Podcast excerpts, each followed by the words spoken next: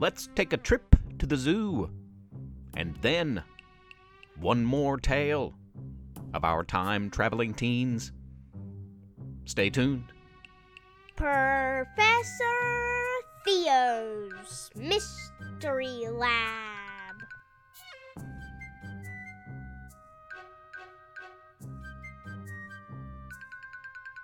I'm Professor Theo. Welcome to the lab. The sounds of birds outside signal that spring is finally here. There's also quite a few birds in my lab as I study the art of flight. But you don't need to know too much about that. You will hear the occasional chirping in the background. There's a zoo in Splendid. Did you know? Appropriately called the Splendid Zoo.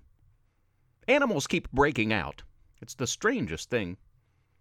First, the monkeys were everywhere, then the elephants. But this is not one of those tales. This is a tale of a happy day at the zoo. A big day at the zoo.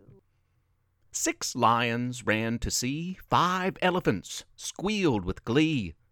Four monkeys spread the word to three gorillas, overheard by two bears who wished the best to that one giraffe. May she get rest on this most exciting day, for maybe the giraffe was going to have her baby. Joined eventually by two sloths and a turtle. And though they were there, neither could hurdle, as those animals are quite slow, you know. Still, to see the baby giraffe they would go. All the splendid zoo animals had waited long to cheer and celebrate with song for that tall, lean giraffe whose calf was on its way in a day or half. Bats were there too, and so was a roo. Snakes slithered by as birds flew in the sky. Cheetahs ran quickly by porcupines prickly. Animals were everywhere, and everyone just sat to stare. As night approached, the sky turned gray, but not one animal would turn away, for all somehow on this night felt that soon their hearts would surely melt. Some grew tired, held back a yawn, then suddenly, at the dawn, a loud cry out did warn. A new giraffe was indeed born. Mama named her Celeste, Celeste the best. One animal after another cheered until the zookeepers finally veered them back to their proper places, rushed through with satisfied faces. Yet those cheers, nice as they were, need to cease to give the mother and baby some much needed peace. Congratulations to that splendid giraffe and her young one, Celeste. Perhaps a trip to the zoo will soon be in order. Some people think the experiments in my lab have something to do with the strange happenings of Splendid and with a, a, a certain few particular incidents, with, with, with those excluded. That's all false. I have very little to do with what's happening in this town. The time traveling teens, for instance, I have nothing to do with their adventures in time. They're good kids. I met them once on a field trip. They had come to Splendid to study, meet with professors. We had a nice long talk about time travel specifically. But their doings are their own. I have nothing to do with the hopper they invented and the many wondrous places it has taken them. Today, it's time for the third and final story in our most recent time traveling teens trilogy. Those time traveling teens return again. Part 3.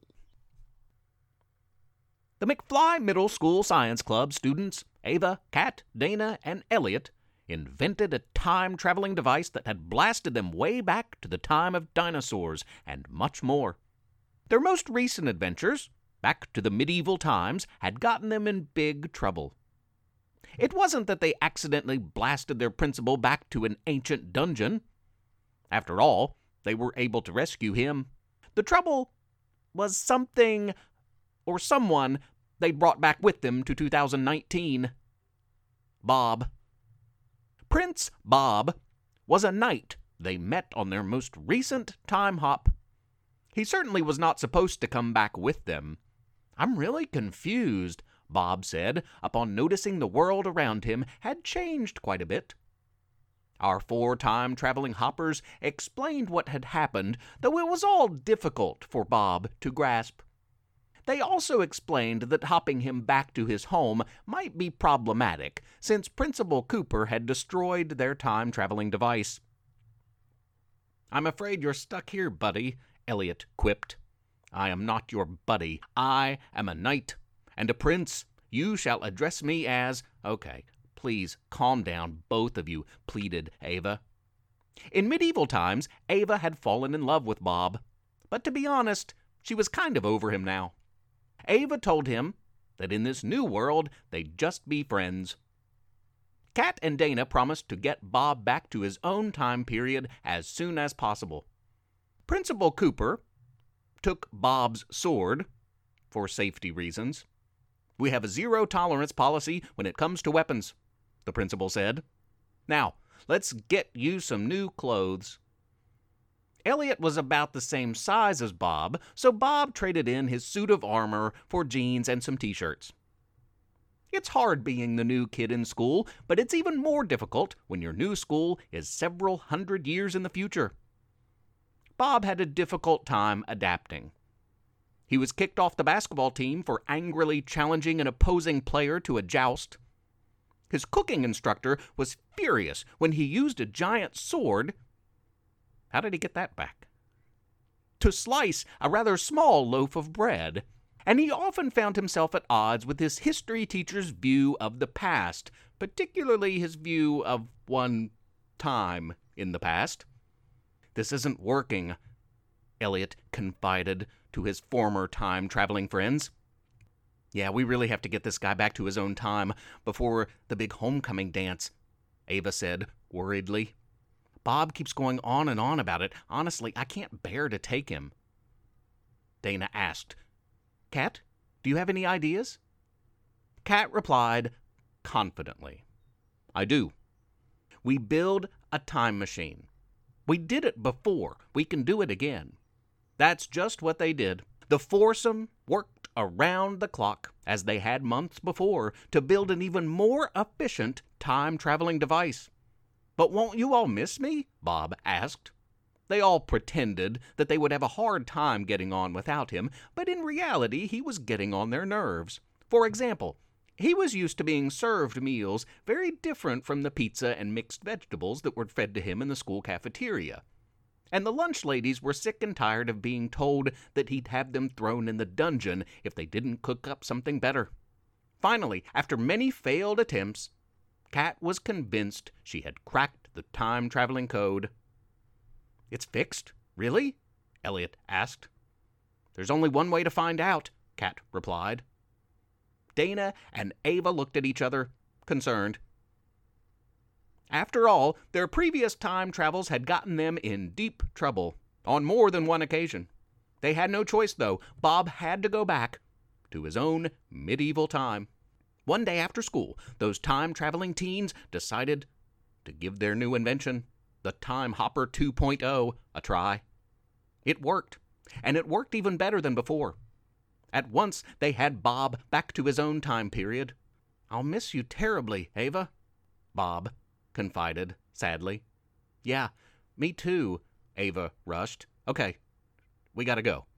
Quicker than you can blink, the McFly Middle School Science Club found themselves back in 2019 without their armor clad friend and without anyone figuring out what they had done. Their new time machine worked even better than the old one. All that, and we were only gone 15 minutes? Kat noted. That kind of jump in time would have taken two or three hours with our old device, Dana added. It worked so well that the T4 group a nickname they'd given themselves, was tempted to take an additional hop or two. What's the worst that could happen?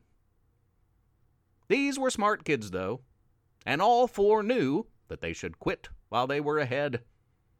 And that's exactly what they agreed to do. They even pinky swore to it. No more time traveling.